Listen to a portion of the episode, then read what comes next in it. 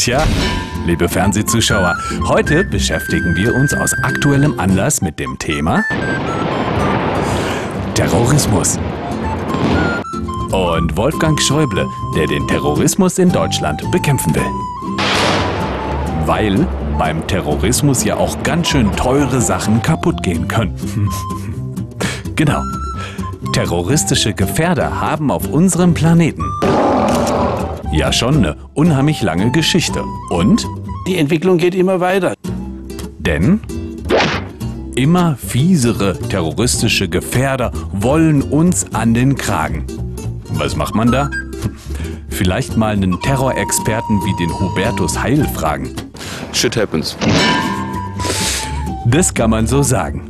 Aber der Wolfgang Schäuble hat sich dazu was ganz Interessantes ausgedacht.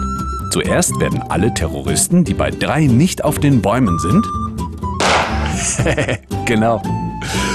Und wer immer noch Terror macht, der kriegt Handyverbot, darf nicht mehr ins Internet und wird vor dem Sandmännchen ohne Abendessen vorbeugend interniert. Prävention kriegt mit dieser Technik einen ganz neuen Charakter. Was erstmal kaputt ist, kann auch keiner mehr kaputt machen. Aber was sagt der Minister, wenn er alles ganz sicher gemacht hat? Wir haben eine Bedrohung durch diese neue äh, Form von Sicherheit.